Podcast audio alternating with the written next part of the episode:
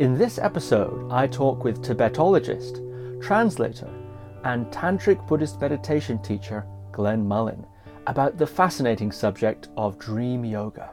We begin by discussing Glenn's own training in the six yogas of Naropa with specific detail about his own solo retreats, including a special dream yoga retreat in which Glenn remained upright for weeks, never laying down, to deeply penetrate the world of sleep and dreams. We also talk about how to unlock the historically suppressed human inheritance of deep states of consciousness and extraordinary abilities, including dream travel and ancestral communication.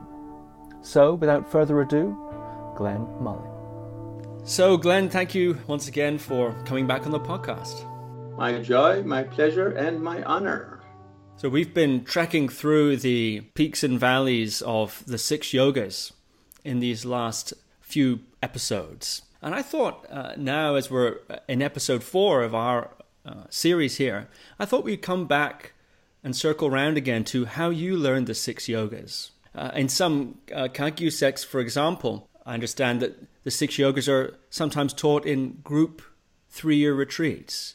And I know you had some really quite remarkable teachers from the Gelug sect, such as Ling Rinpoche and others. Can you tell us a bit about how you learned the six yogas and what that learning process was like? Yeah, I think one of the main differences between Kagyu and Gelugpa, or Kagyu and Nyingma, uh, as compared to Gelugpa Sakya, I should say also, is that uh, Kagyu and Nyingma often tend to do group retreats, anywhere from 10 to 30 people, in a kind of an enclosed situation often, and uh, sort of a, group, a lot of group practice.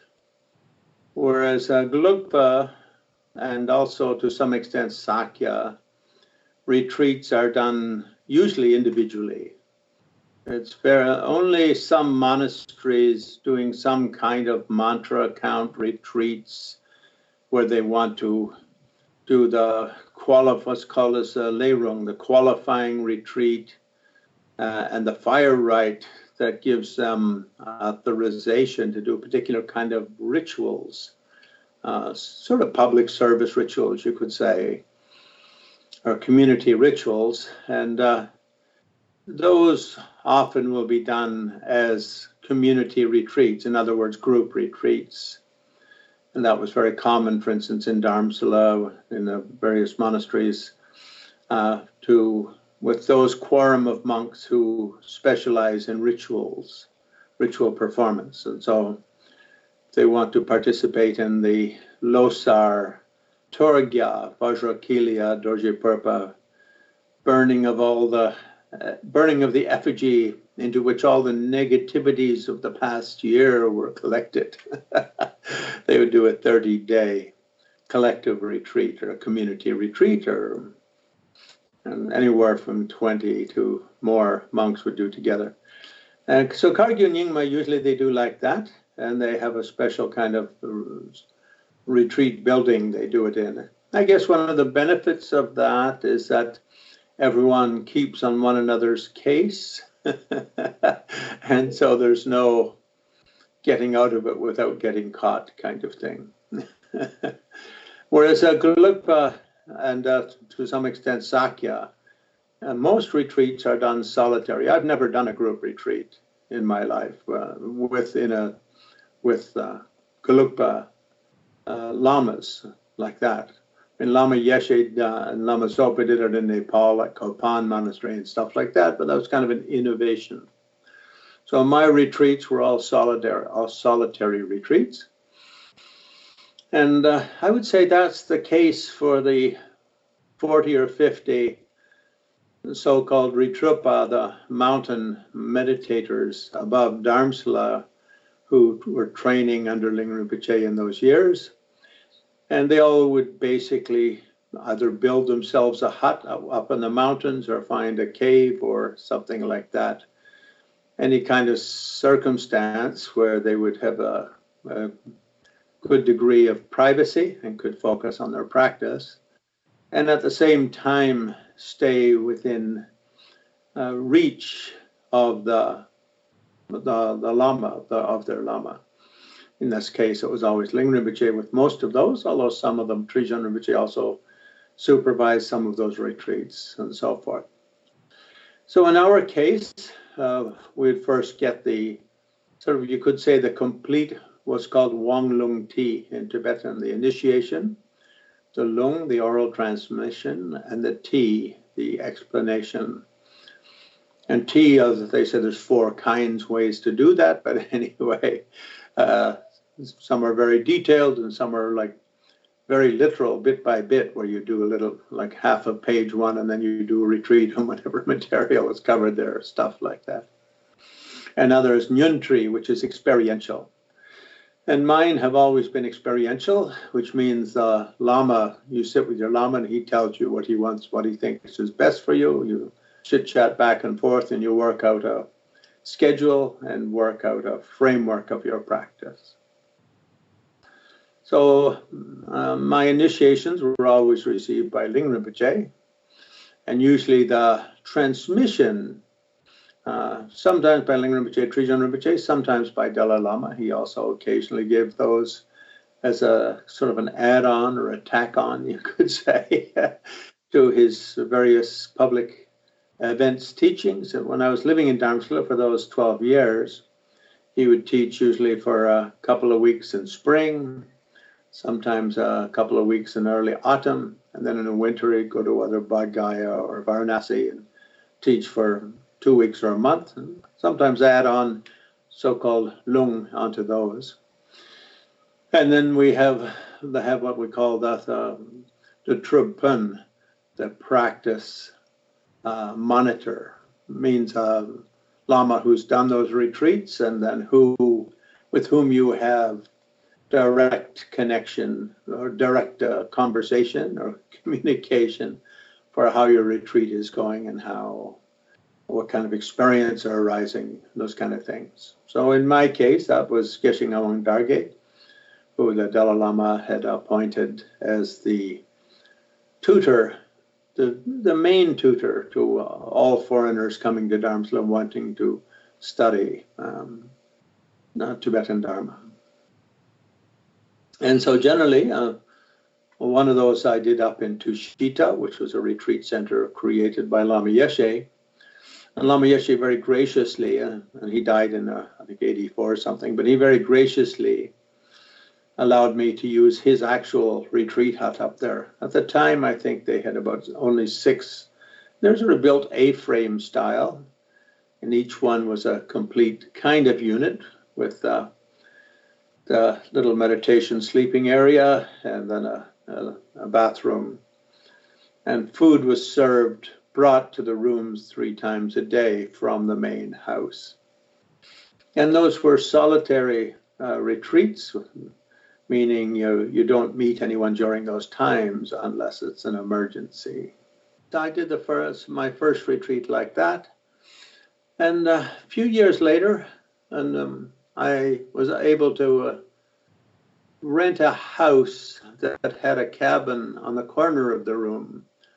So it was about an acre and a half of land that was owned by an Indian army colonel as part of their part of his uh, properties in the area, and he was up in on in the army in Kashmir for many many years. So that house was had been rented by a great Tibetan Lama called Talama, who passed away, and after he passed away, it went out for rent and uh, to foreigners. And so I managed to get that for five or six years. And they had a servants' quarter house, sort of at the back end of the private um, of the property. And uh, so that after that served whenever I do retreats, served as my retreat hut. Sometimes later we moved again, and I built a little retreat hut myself just out of apple boxes and and uh, a couple of two by fours, which was uh, doing the no sleep retreat. And so during that time, you make yourself a box and sit up in it, and you you don't lie down or formally sleep. You kind of nod off a few times between sessions, but you do it as a kind of a practice of sleep dream yogas. I'd like to come back to that dream retreat actually, because that's where we're heading in terms of the six yogas next. But what is a typical day in retreat if it wasn't that special kind of sleeping one? Well, usually all tantric uh, practice talks about Tunshi Neljor, the four session yoga. That means you do one session in the morning before sun- sunrise, and uh, then you do one uh, just after lunch.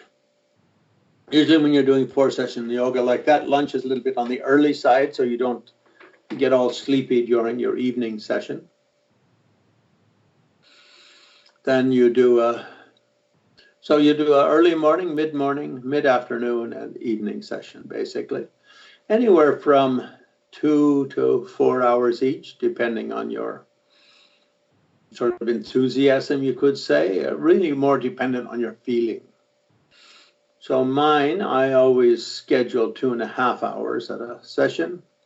And usually you break that in two, or your knees get a little solid and your bottom gets a little, uh, what you call it, a little bit of pain in knees and, uh, and buttocks from sitting without moving for a long time. So usually you do about an hour or so, hour and 10 minutes, and then take a 10 minute break, get up, stretch your legs. Usually you don't consider that as breaking the retreat. You just sort of get up and either do mantras slowly or walk slowly with mind on breath, that sort of thing. And so that's a kind of a very standard format, unless you're doing a special, specialized training. In other words, and otherwise, your teacher or your monitor can give you any other advice that he, she thinks was more befitting of your needs. Like what? I'm doing six uh, six sessions shorter, or eight eight one hour sessions with say an hour in between or 45 minutes in between, or you know just w- doing longer sessions with no breaks in between, depending on your health and physical conditioning and stuff like that. And sometimes other kind of things like, uh, you know, some people, when they do a lot of sitting and meditation, if the mind or the energies become a little bit lethargic, in Tibetan they call that uh, uh, Chingwa Tromo, sort of subtle lethargy, subtle lethargy. Just uh, coming to terms with not having the stimulation of the attention span, so to speak. No channel changer in your hands. This uh, sitting with uh, just meditation can be in itself slightly exhausting. And sometimes can can create a kind of a subtle torpor or exhaustion, torpor or exhaustion, and also, I think the body chemistry. You know, tantra is very much connected, as we mentioned in an earlier session, with, what kind of chemistry is being the, the bindu or the tigle is being generated through the five or seven chakras. In other words, what your psychoneuro system is doing, what how is your brain dopamine and uh, and uh, what is it ephedrins and the thyroid and the pancreas and the gallbladder. These sort of vital vessel organs how they're performing and how the energies and drops the kind of inner juices that support consciousness how these are flowing. So sometimes uh, someone will be told to just cut your session in half and do either kora, just walk around the mountain of your retreat, for instance, for an hour, like do two or three one hour walks during between sessions or as part of one of the sessions, or to do prostrations, that's not unheard of. Mandala offerings and six yogas is very popular because it's mentioned as one of the formal six formal preliminaries. It could be a Vajrasattva practice, which is a break from your main practice, and you might do that walking as opposed to sitting. So those kind of things, uh, depending on how how your body and mind are adapting to the uniqueness of a kind of a meditative marathon, if one were to call it that. And you must have begun those retreats in your twenties, I presume. And how how did you take to it? Uh, those those early retreats. Um, well, I think it's always um, retreat is always very pleasant when you start it because it's very exciting the change from a daily routine, which is one kind of routine, to something very different. So, as they say, a change is as good as a rest. so, the first days of retreat are always very invigorating simply because one is so, so enthusiastic and whatnot. But after it sets in and you come down to the sort of hard work side of the retreat, then you're dealing with a different kind of emotional environment and energy environment, you could say. But I think uh, doing at a younger age is a very good thing to do, very wonderful thing to do. That too late, they say if you do it too late, it's quite difficult to maintain the energies well. Your body, if you do them in your 50s or 60s, it's not as effective as doing them in your 20s or 30s. Uh, for everyone, I'm not not for everyone, but for as a general rule, I should, should say, there are plenty of examples of people who didn't start practicing until they were much older 50s 60s 70s even some in their 80s and still had very good results but as a general rule starting younger does make for a more uh, promising does uh, afford a promise of more clear and quick results uh, i think that's generally true i interviewed recently a lady who had, did the first three-year retreat that kalu rinpoche put on for Westerners in it was in Canada, I believe. Uh, yeah, on the Salt Salt Spring Island. Mm-hmm. And she was talking about the, and it's commonly said, the psychological difficulty of that extended period of seclusion. Of course, in that case, it's not really total seclusion. Kalu Rinpoche always organized group retreats, the Karma Kagyu tradition. So they're always in groups. I think the biggest problem with those is other people driving you bananas. You know, I think it really is. Uh, I mean, there's benefits to it. Whatever you do, there's benefits, and there's some sort of limitations created by the environment. So, the benefit obviously is that you have a wonderful situation with everything taken care of. And you've got people doing exactly the same schedule as you, so it's kind of automatic. You'll do it you'll sort of have to fall in line or people people will notice. so the fifth Dalai Lama, when his in one of his commentaries, when he's talking about when you do retreat, he said uh, he makes a su- suggestion. A lot of people go into retreat and they start sleeping a lot, and that is one downside. Is if you're by yourself, you may just think, "Oh, I'm a little bit lethargic. I think I'll just go take a two-hour nap." in the middle of the day kind of thing. If you're in a group, you can't do that. So that's the support of having the group. And also, you have some Lama there who has completed the three year retreat before, usually called a Trungpa or a practice uh, navigator or something like that. Uh, but the downside is you're locked in this sort of place with another 10 or 20 people. And I think in Rinpoche's case, most of those were all strangers to one another before because that was his first retreat center. So some people from wherever he had gone and taught, and they just hopped in. A friend of mine did that as well, and uh, I bumped into him a couple of years ago in uh, Kathmandu. He was on tour. Yeah, so the downside is, yeah, you can get driven, uh, driven a little bit bananas by that close proximity to people you don't necessarily like for such a long period of time. And when I used to bring Lama tours to the West, and we'd sort of live out of a van for a year. And these monks who, who in the monastery, they, they aren't really connected with one another very closely. They're just put together for their talents in doing sacred music and dance at Templeton. so in the monastery, they have their own friends, and some of them are in different departments of the monastery and all that. And being locked up in a van together for a year on the road, uh, they get sort of a, what do they call it? Cabin fever was what we used to call it in Canada for people who would get contracts in fishing or lumbering or hunting or other sort of things, and you end up in a cabin in a remote place with people you don't necessarily like.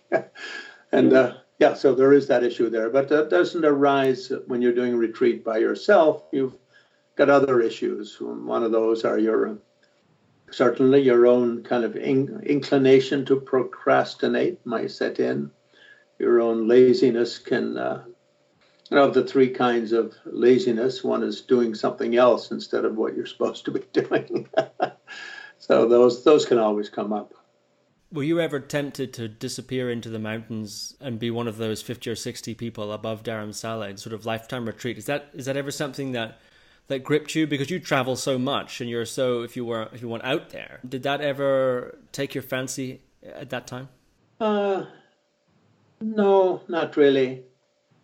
Um i think uh, some people do those kind of retreats but that's really a, a kind of a personal inclination i'm not really an antisocial person by nature and that's a little bit of an antisocial way of approaching Dharma. And there are people who have done that and do it successfully, but it's not everyone's cup of tea.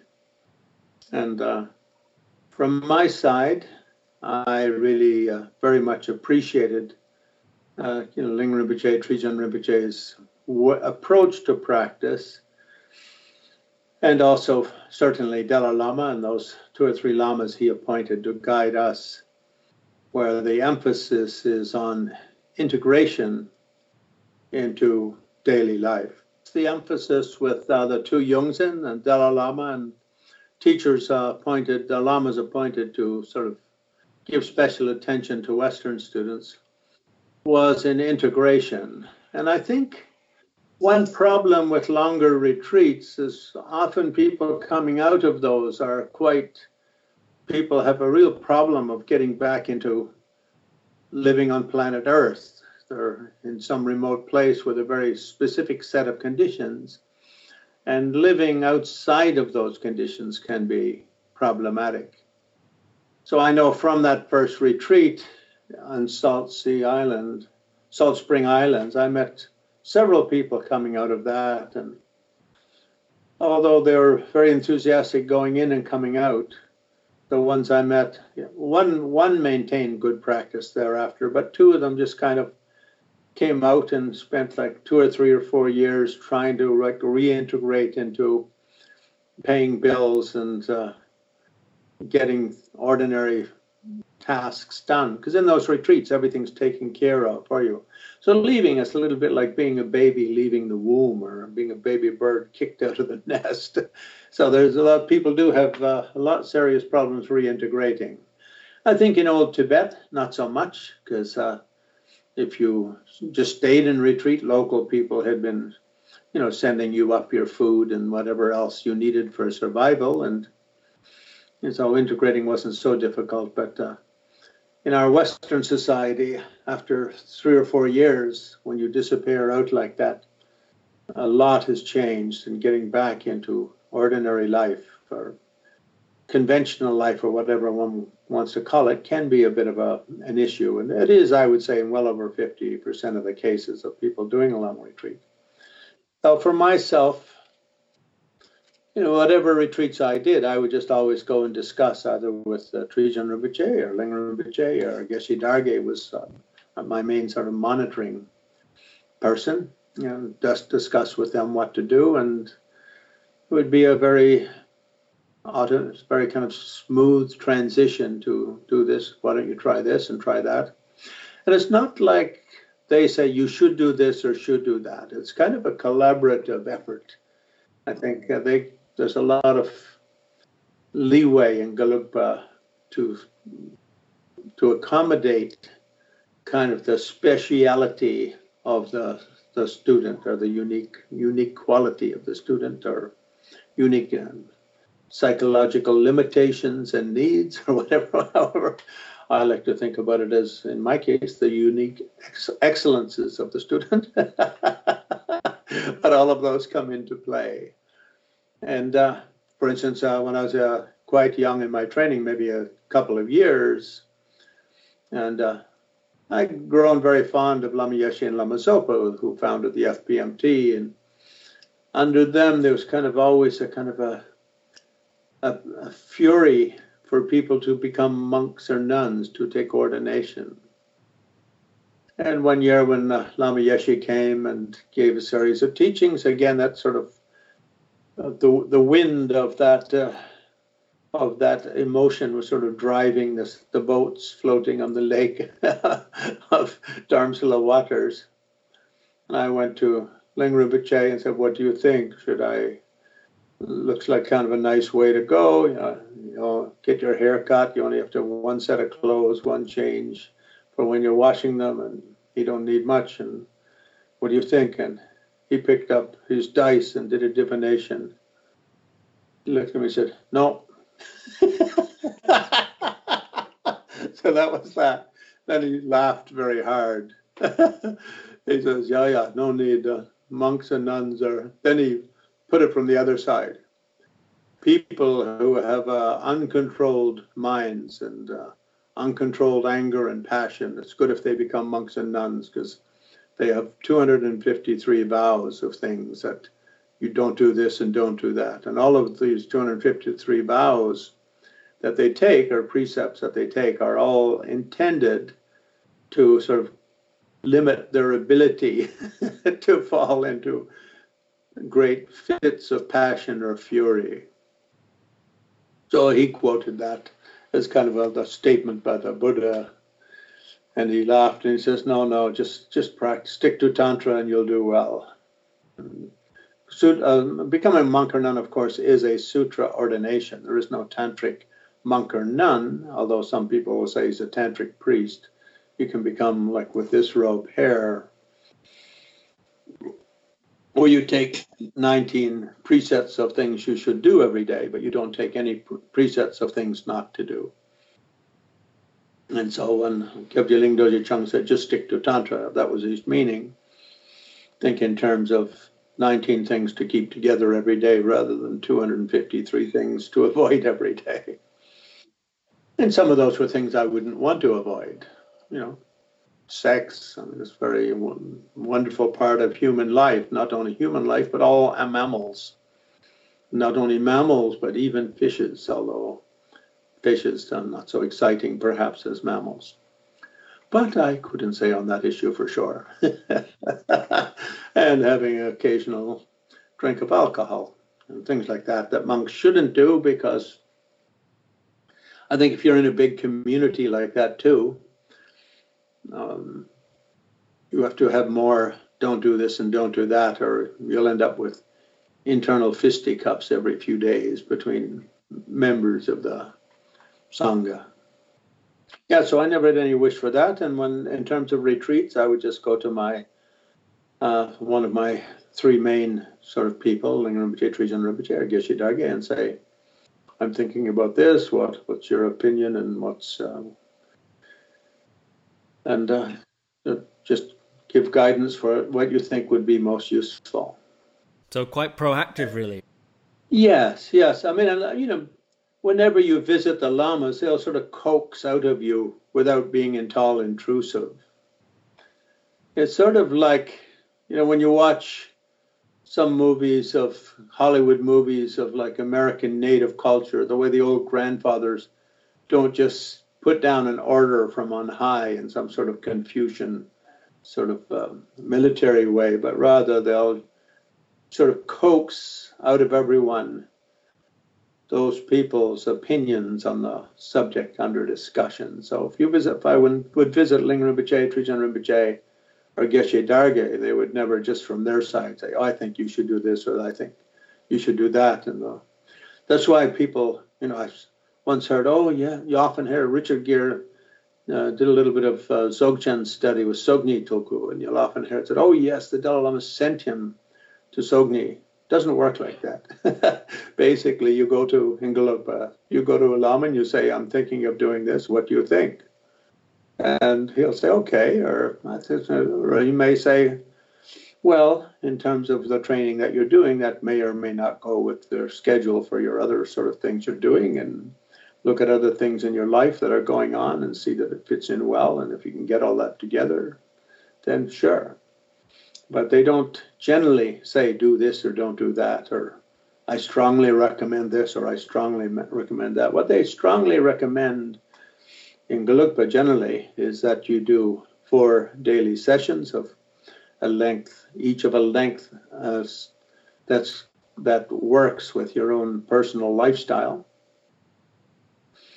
And I think that's why Tantra was very successful over the years. For instance, in India, we have King Suchandra and King Indrabhuti and people like that running whole countries, ministers, you know, with ministers and matters of state and war and economics and health and drought and famine to deal with, but they achieved enlightenment, not because they ran to the mountains or did a three or a 10 year retreat, but because they basically maintained strong daily practice. Think daily practice in Tantra really means that you get the essence of what the training is trying to do. And in uh, the the new school tantras, like uh, Gelugpa, Kadampa, Kargyupa, Sakya, Pralukpa, Shalupa, those kind of schools, the essence is the three blendings to always keep the center of your heart in a state of utter stillness and radiant clarity and wide awakeness, and your emotion and thoughts to have joyful and playful. And that uh, when you actually move your physical body, it's a, like a dance with it's a dance with uh, the universe in which you try to emanate uh, in perfect you know, rhythm and beat and movement with the universe that you're in with that particular point at the universe with which you are interacting. Uh, last weekend, I was teaching at the Jewel Heart Center in Cleveland and teaching Labdrön's lineage of Chöd.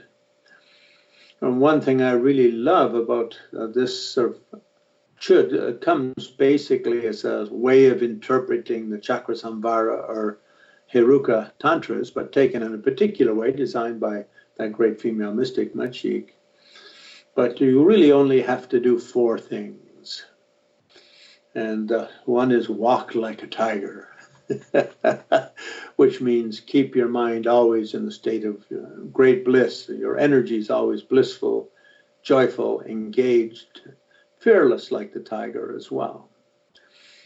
And then uh, hop like a yogini or skip like a yogini means that as you're going through the all the things of the universe that generate great bliss from you know the alarm going off in the morning and the smell of coffee and walking to your meditation seat and so forth keeping in mind the reality that beyond appearance is the shunya or emptiness or infinity nature of every moment.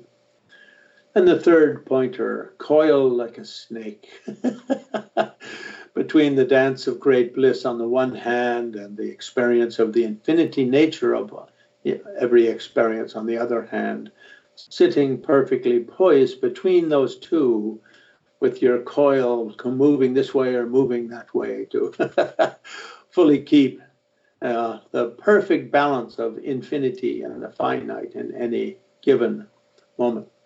And then from the fourth, dance like an angel. whatever comes, dance with it joyfully, dance with it celebratorily. You mentioned that special kind of retreat uh, where one doesn't sleep, or as you as you said, sort of nods off occasionally, but doesn't formally lay down. And th- that retreat is specifically to explore and learn the dream yoga uh, practices. And in fact, in our last podcast, you did mention a bit about the dream yoga uh, practices and how that interacts with the Bardo teachings, and you sort of blended those together. Could you describe a little bit that retreat that you did, um, and perhaps weave into that uh, some sort of summary of, of the basic idea of the of the dream yoga or the or the the four dream yoga trainings that are there as part of the six yoga system? Well, generally speaking, uh, the the problem with penetrating the, the dream state is really comes down to one's ability to introspect, if you will, or turn consciousness from sensory activity to inner activity. Uh, that really means when we're walking around, an airplane flies by overhead or an eagle or anything, you look at it and your mind goes on that and goes away from what's going on inside. So one of the lamas I know once said, uh, samsara is looking outside, nirvana is looking inside. So nirvana here meaning a kind of a place of inner peace where quiet and beyond stress, anxiety, compulsive thought patterns, obsessive compulsive emotions, and so forth, beyond all of that. So, how does one get there is the issue. How does one uh, manage to turn about? I think of this word, this expression by Lama Govinda in Foundations of Tibetan Buddhism, a book he wrote, I think, in his late 50s, early 60s, I can't remember. Uh, the foundation is of Tibetan Buddhism. He termed it as turning about in the deepest seat of consciousness. and it's a little bit like the movie Rosemary's Baby. Normally we're looking this way. How do you turn the head around to look all the way behind you at what's going on inside? And uh, do that on the multiple, multiple dimensions. So, so in Tantra, well, they often speak about seven basic dimensions of consciousness leading up to fundamental consciousness or foundation consciousness. That foundation consciousness being called different things in different schools, but in Tantra, often just mother clear light. And when we get more and more into more subtle states of consciousness, merely either remaining aware when you were in that frequency of being, and secondly, coming out of it having any recollection of it. Those two issues arise. And so I say sleep and dream yoga as a as a yogic practice is really learning to stay awake in more subtle inner states when you're awake. In other words, to be self aware rather than to just notice it as a drifting off into a thought pattern or drifting off into a kind of a falling asleep when you're sitting up, those kind of two states. So I think when one does retreat, part of getting to know oneself is noticing that behind the great theater of external display are the many fluctuations of consciousness that rise and fall. And becoming more aware of those rather than of the drama of the external display. And then as one gets into them, being able to maintain some kind of meditative or yogic inner posture. And some, something like that is what it comes down to. So the not sleeping lying down business, I think one reason for it is that you get a little bit kind of exhausted and then you fall asleep for a little while and it's a little bit uncomfortable. So after a half hour or so, just the weight of the bones pressing here or there will cause a little bit of bodily pain. Not enough to hurt, but enough to snap you awake. So in terms of the dream yoga exercise, you can sort of watch the seven dimensions of consciousness as the these seven states of energy dissolution supporting consciousness as those energies or drops as they're called in tantra the lung or the prana the prana or the bindu as they dissolve slowly observing or closely observing the transformations that take place and in the course of one night, you can maybe do that 10 times because you nod off and then you wake up. So then you sit up again and then watch. and so it's a way of sort of, then when you fall into it, immediately you're there, you start having some sort of dream. And so then you wake up and you notice, oh, yes. so gaining access to the dream state is sort of like being a little bit of a drunken sailor walking down an unknown street with endless bars and houses of pleasure and beautiful ladies you've known from your previous visits to that part of town when your ship pulled into that port, except it's all your dreams. and uh, so I think the sitting up retreat helps with that a lot because you have eight, ten times in an evening, you get to notice how you're falling asleep. And all the texts stay, state universally that to yogically access the dream state, you have to be able to maintain meditative self awareness during those seven energy dissolutions leading up to Mother Clear Light, and then flipping from clear light into the dream state. And that has many other side benefits and many other applications as well. For instance, in the Zen tradition of Korea, at the end of every long retreat, whether it's uh, 10 weeks or two months or three months, the standard one is just a little over three months.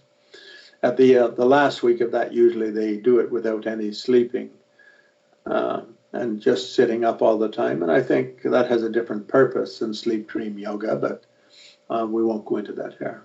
Do you remember the first time you managed to track those seven layers of consciousness and then flip from that clear light into the dream state? Do you remember the first time that that happened? Well, maybe. You know, uh, it's always difficult to tell, I think, what is your imagination, what is wishful thinking, and what is uh, an actual identifiable state. Uh, you know, so, and secondly, I think in the Buddhist tradition, one isn't supposed to say too much on that side of things, or some people might say you're boasting and bragging. And I'm an Irishman, and we love to boast and brag, so we have to be especially careful not to boast and brag. but I would say, I would say, yeah, within a week of doing a retreat, one has a distinct experience in which it seems like that's what happens. And from that point, a whole very fascinating series of tasks are to be undertaken within the dream state, such as making things big and small and. Right. So, uh, you know, when we in that six yogas system from Naropa, also the six yogas from Niguma, in both of those systems, they talk about four sort of levels of competence and these four levels are accomplished by means of various yogic applications. Yogic applications here, here because you're fast asleep and you're in a dream state. So it really means a, a mental fluctuation, a fluctuation of mental concentration. Yeah, so in the first of those, just Milam Zimba in Tibetan, which just means when you're dreaming, being aware that you're asleep and dreaming being able to develop that quality which can recognize when you're dreaming and when you're not. Like, for instance, right now we could be dreaming and just not be recognizing it. And if we were dream accomplished in dream yoga, we'd be able to say, no, no, I don't have to pinch myself to see if I'm dreaming or not dreaming. Even if you pinch yourself, maybe you dreamed you pinched yourself and you dreamed you felt the pinch. So the first of that is being able to slip in and out of dreams without losing the sense of slipping in and out of dreams. Being able to dream consciously and with full memory of the dream content. And uh, just to be able to be there and observe it as a kind of a inner uh, psychic drama or adventure and so it's not a kind of a Jungian way of doing it where you're going to analyze it or anything like that, although, you know, I'm sure Jungians would have a field day doing that with what many people dream. For instance, in Korea, I had one monk who could never dream. He said, I never, never, never dream. And so I, I gave him a dream yoga instruction. And uh, well, I gave him the initiation for um, authorizing dream yoga practice, then gave a basic instruction. And that night, all night, he kept dream, dreaming of a beautiful, very tough looking, but very beautiful, ferocious ladies coming and making love to him. And then he would have wet dreams. He'd have orgasms in his sleep, and the orgasm would wake him up, and he'd have to hop up and run to the bathroom, take a shower, and change his pajamas. so we have all kinds of dreams all the time. When Gampopa taught people dream yoga, said he gave them a red string to tie around their penis as a kind of a blessing, so that you wouldn't have wet dreams and lose your energy. Because once you release your energy like that, very often your intensity of your consciousness diminishes until that protein base is remanufactured within your body. So then for two or three days, you're sort of what is the expression, running on a half empty tank. yeah, so the first level is just that being able to be fully aware of you. I have many people come up and say, Oh, yes, I never dream. And sometimes I wake up knowing that I dream, but I couldn't remember anything about my dream. So that that first stage is just really marked by when you fall asleep and start dreaming from the get-go as they say in Alabama, from the get go. you understand you're dreaming. And the early training is just learning to sit in that awareness and allow the dream to flow without any effort on your side to push it one way or push it another way. And the other three levels, or four levels, or five levels, depending on which system you're using, are just ways of building up the dream muscle, so to speak. Now, in one sense, you know, everything. This is part of illusory body yoga. In uh, in the general overall picture of tantric, the highest yoga tantra, and so that means it's really trying to notice how the sense of I arises in the flow of the totality of our experience. So whether we're awake or we're asleep, who am I? Our sense of self identification. Where is it? How's it going? How's it flowing? And how is it? What are the fluctuations in that sense of I? On what do they depend?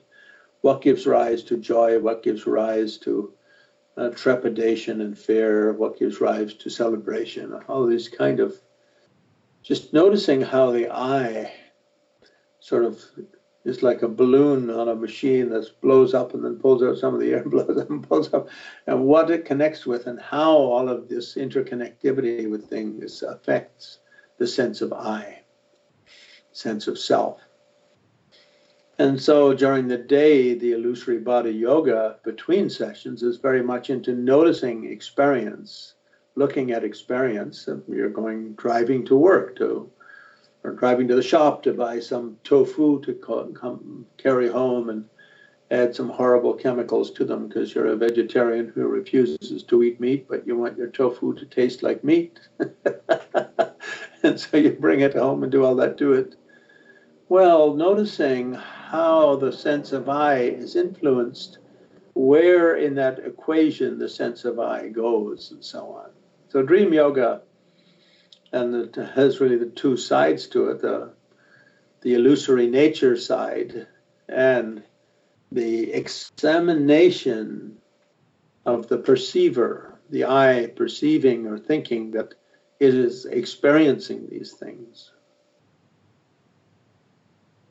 And later, to facilitate this practice, uh, then once one is able to stay awake in dreams quite quite vividly, and with good recollection of the dreams, and without any interference or uh, without jumping in or jumping out, so to speak. If we put it in the context of the four examples I gave earlier of the example of the coiled snake being able to sit between a parent's and sense of perceiver, like a snake moving this way when appearance becomes overwhelming and will pull you off and you'll lose sense of the perceiver, going the other way when the dream object becomes too too weak and doesn't maintain its presence.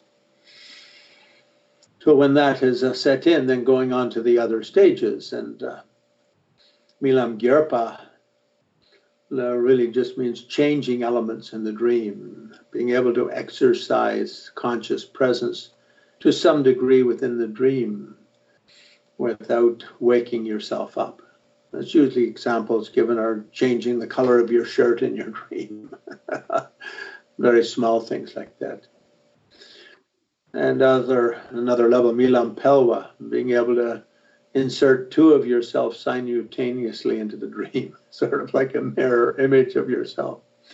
The twin you always wished you had. and then observing how that affects the sense of self and so on.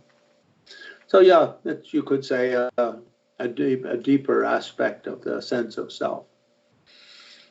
Now, this dream yoga as I mentioned uh, in our last discussion, I think, or one of the earlier discussions, it said it's kind of a preparation for Bardo yoga because the way the dream body behaves, the dynamic in the dreams, the dream world is very similar to the way the Bardo body or after death body behaves. The dream environment is very similar to the Bardo environment.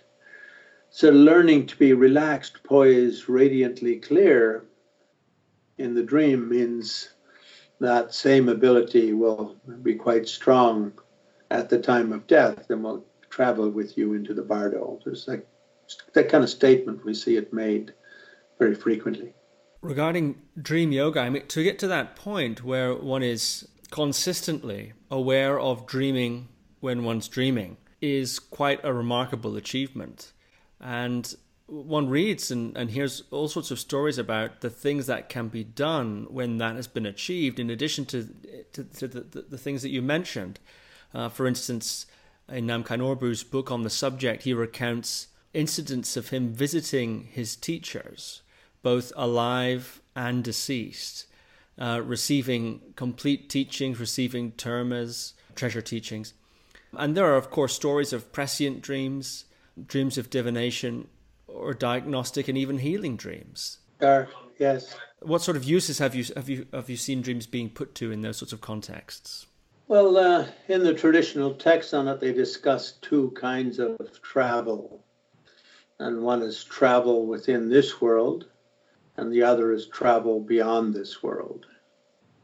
Dream travel, and uh, like uh, as Namkhai Norbu puts it in his uh, book, then certainly being able to travel and talk to one's teachers uh, who are still alive in this life. This kind of, you can say, traveling in this world. And then traveling to other worlds if one's teachers have passed and traveling and having some sort of discussion with them. Now, again, you know, if we say look at this in a scientific way, I'm not sure we can say any of that really happens. But the important thing in the Buddhist practice isn't whether or not a particular kind of test can measure something is happening or not happening. Well, what we're really looking for is some kind of benefit from us thinking it happens. so, for instance, uh, one year when I was on Mount Kailash, and I thought I was probably not going to survive simply because usually it was not a dangerous situation, but uh, something had occurred that changed my normal physical situation. And so I was feeling a little vulnerable, like I may make it and I may not. And I think a lot of people get that feeling sometime on Mount, Kailash Khora. And I was sleeping much higher than I normally sleep. Usually you sleep down fairly near the bottom.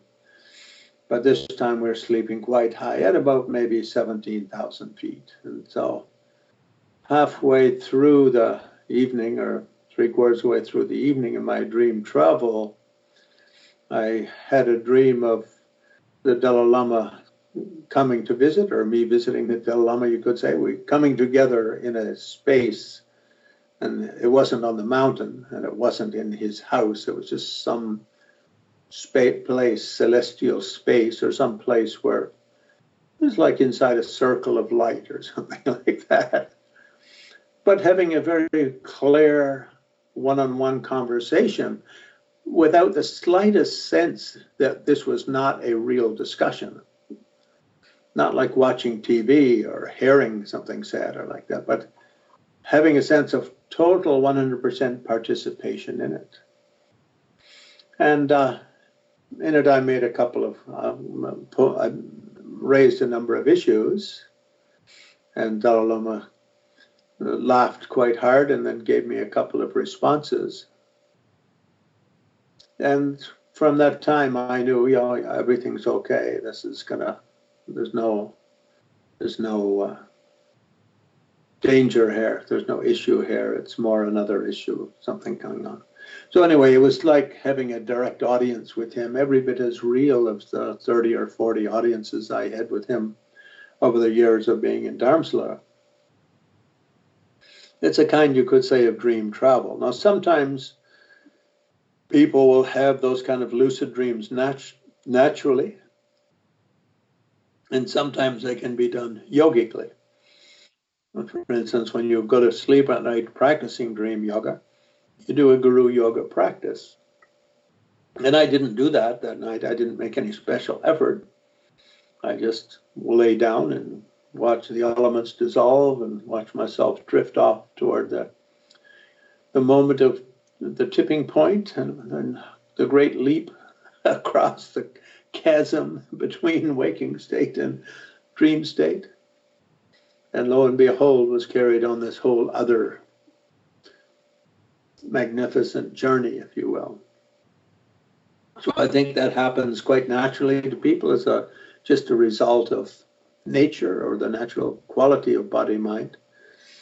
So I think one thing in tantra is not to not trying to get extraordinary powers or abilities, but really to access all is all that is the human inheritance the human natural inheritance, what is naturally available to us. It's not to build some sort of synthetic tool or something like that. In terms of out of body travel, on another number of occasions, just dreaming of leaving one's body and going to meeting. Uh, for instance, I've met my mother, my father, like that. On, on and so, so someone might say, "Yes, uh, you just dreamt about them." Maybe I did. Maybe I didn't. It can't be proved that I just dreamed about them. It can be proved I did dream about them. was it a visitation? Was I visiting them? Were they visiting me?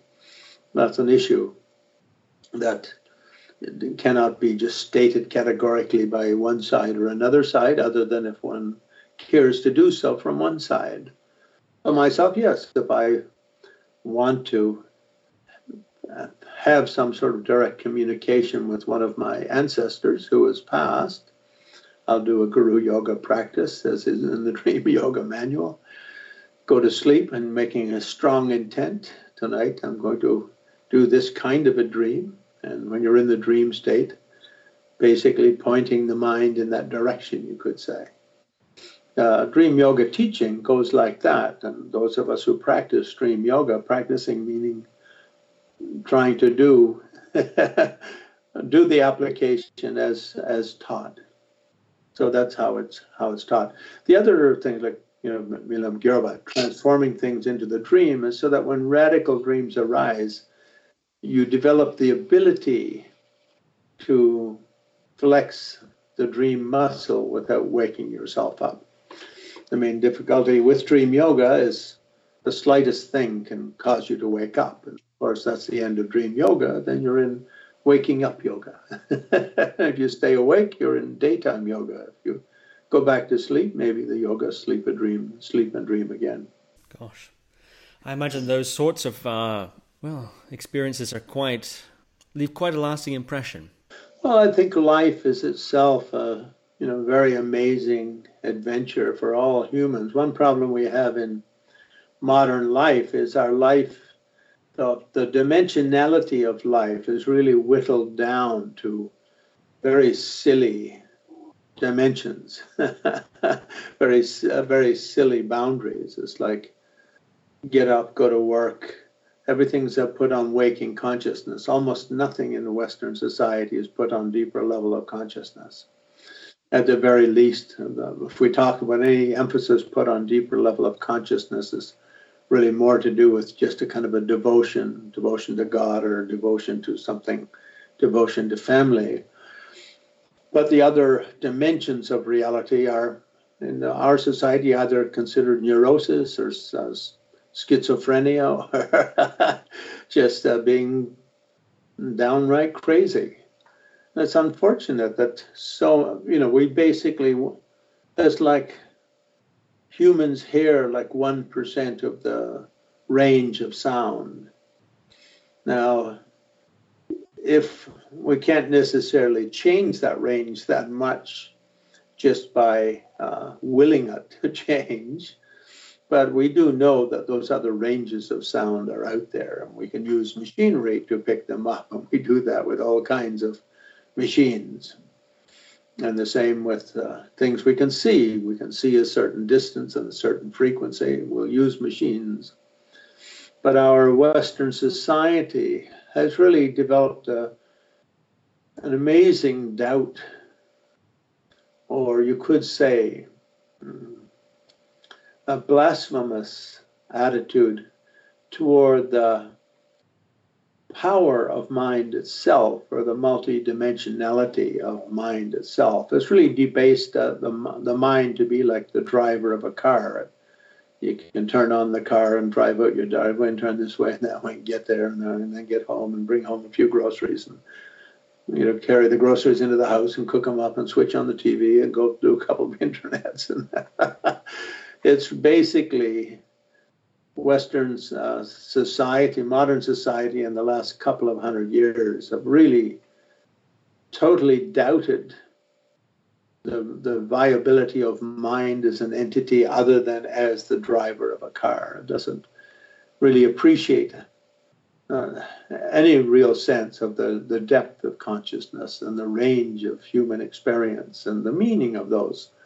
It's just something now, I think, that we're starting to look at.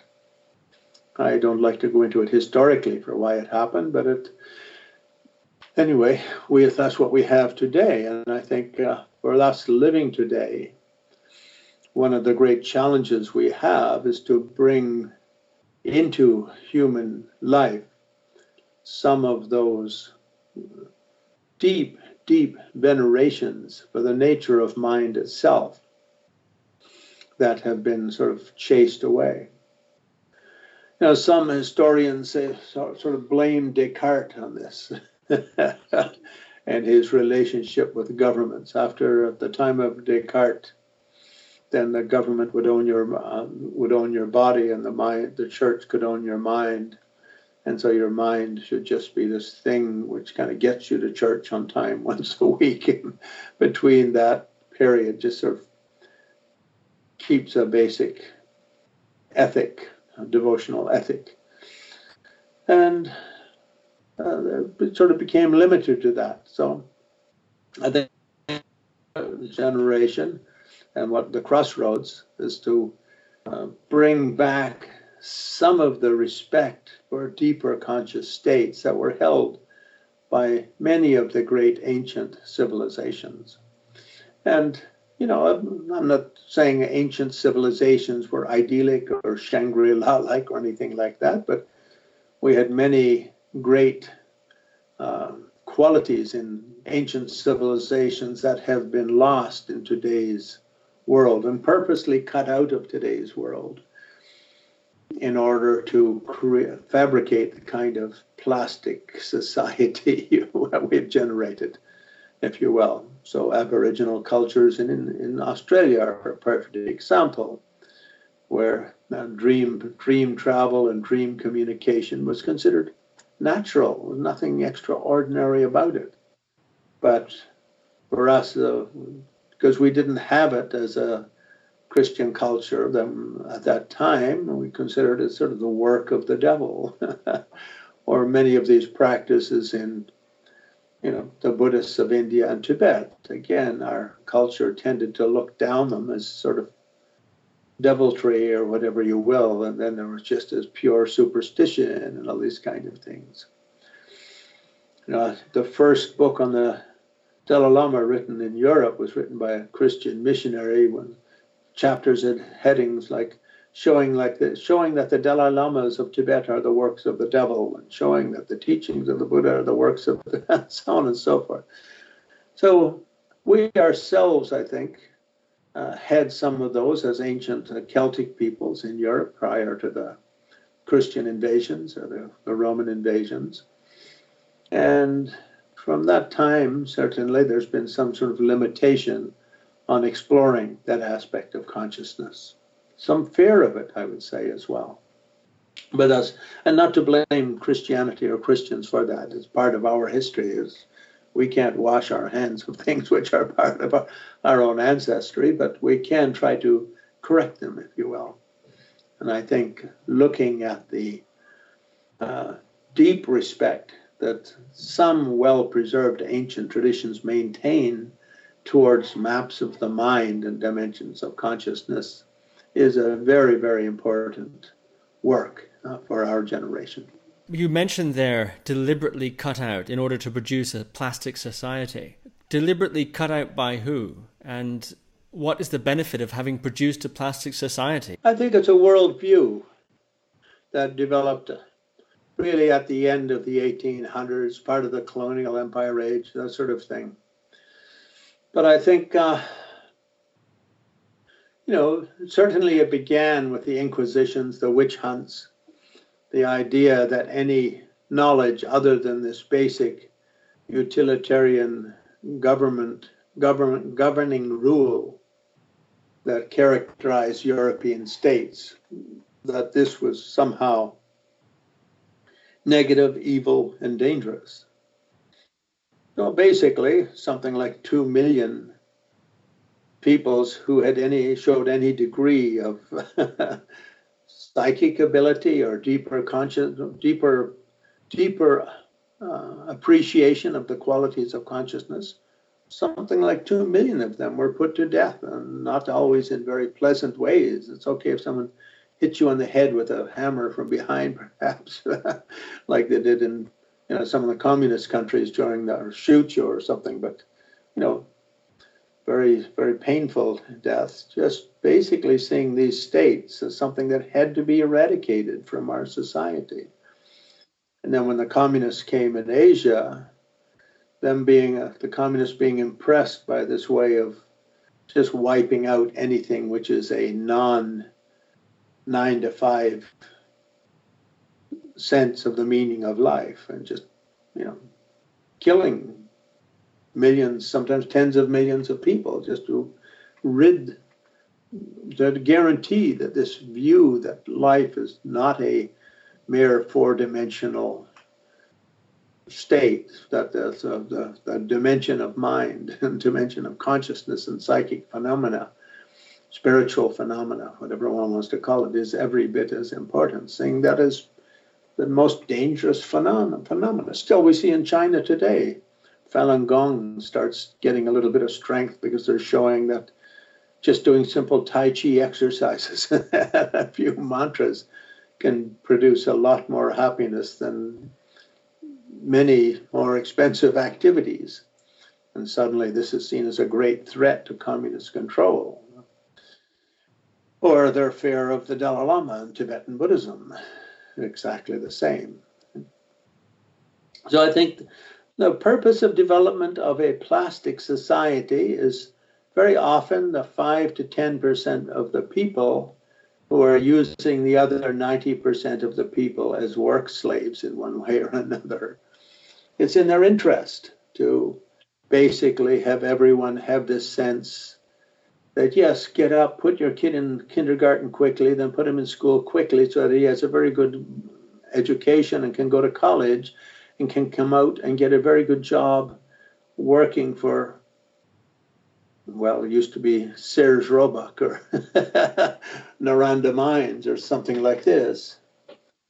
And that's the be all and end all of life. And you raise your kids and then they grow up and that's you've done a great job. You've produced the next generation of worker worker bees or worker ants and meanwhile the idea that any of these could become anything exceptional other than invent a new teapot or a better mousetrap or something like that And you know, then these people pat themselves on the back. Yeah, we've done such. Well, life is so much better. Americans, uh, this, Europe, this, and then we've done so much easier now. We can just like put a piece of toast in the oven, and we don't have to like light a fire.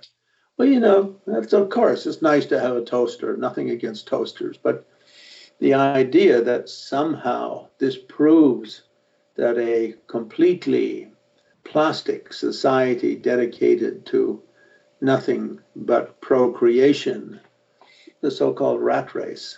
And that the, the mind itself is really just a little kind of like when you turn on a car, the, the gas makes it go zoom.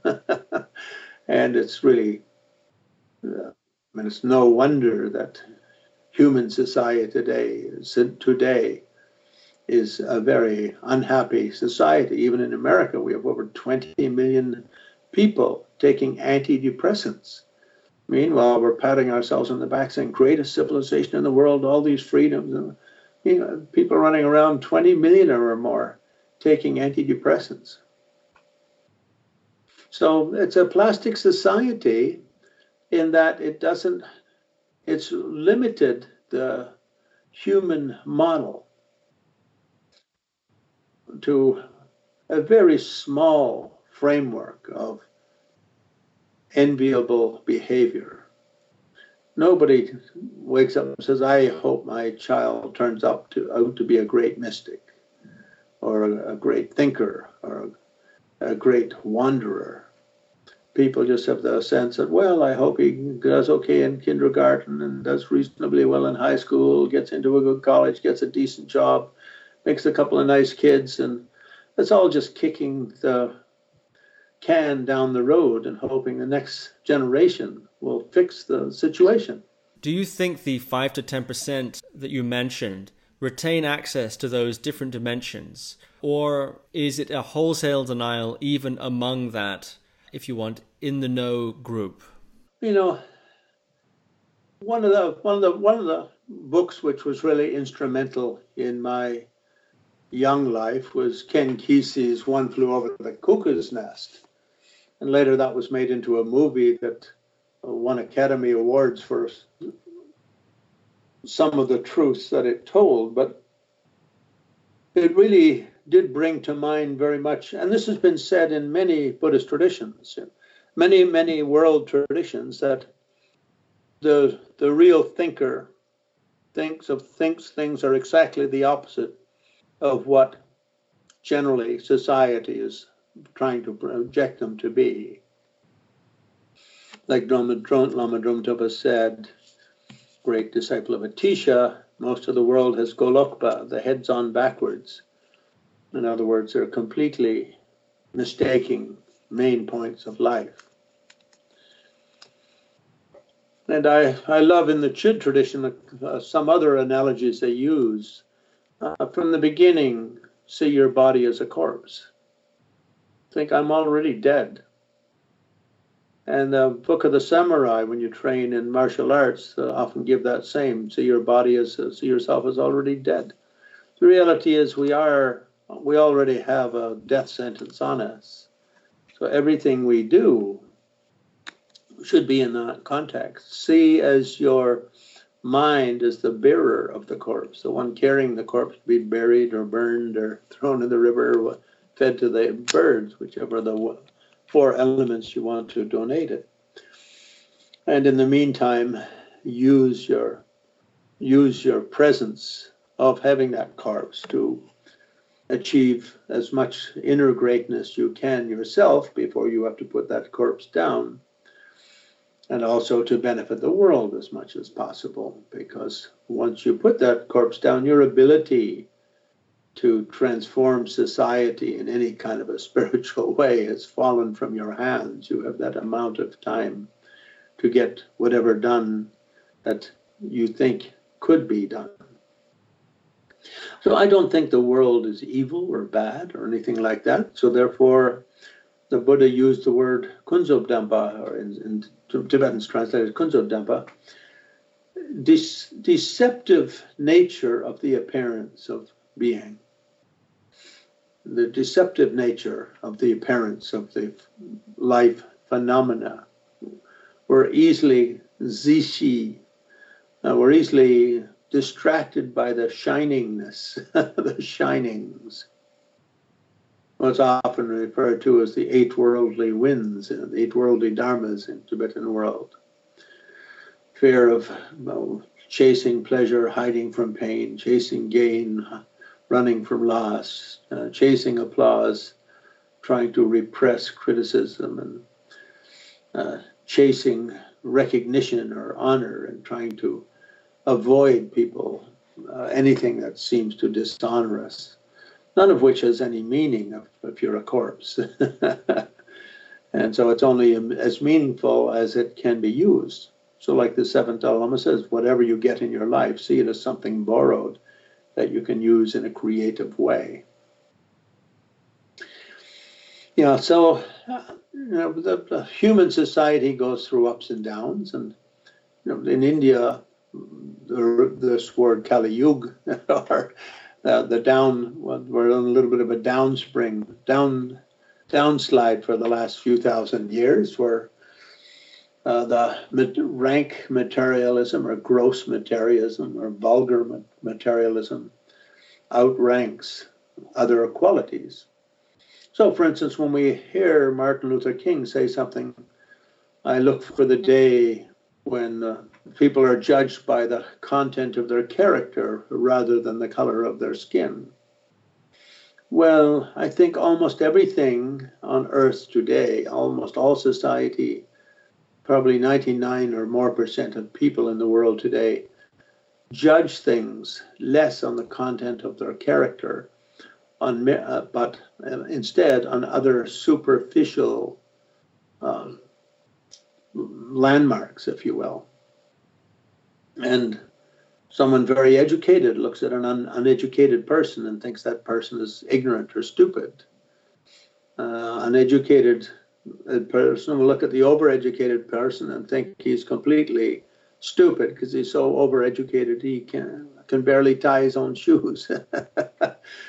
we put our way of addressing everything on very particular uh, demarcations that are completely opposite to what Martin Luther King was talking about. Of course, color of skin is one thing, but it's one of hundreds of such ways in which we avoid looking at the content of character. Now, content of character in spiritual traditions is not something inborn. Nobody's born a good person or a bad person. They may have some some good things going for them and some bad things going for them, but in reality, if we look at content of character, it's not something that is just there. It's an ongoing day by day challenge for everyone in life. And, and so it doesn't matter if you're a New Guinea headhunter or if you're a Roman Catholic or a Buddhist or a soldier or an atheist. Every day, the content of your character is something which is challenged and is something which transforms day by day, week by week, month for month. And it goes in a sort of a positive way, or it can go in a negative way, or it can just become completely confused and tied up in knots. So, from my side, I think all those traditions that advocate looking in as the key to life happiness are much more useful than those looking out. Of course, we have to look both ways, like the snake coiled in the middle in the, in the uh, Chakrasamvara for analogies. We have to be able to strike out on the appearance of things and strike in at the infinity of things. But it has to be a balanced perspective.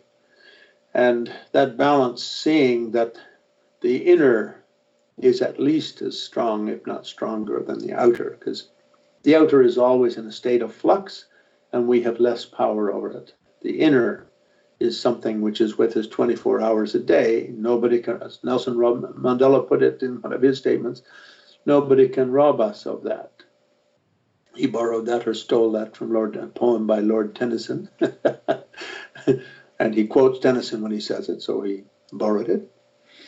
But uh, it's something that we can always keep that as our priority, I think, then we're contributing to the deplastification of society.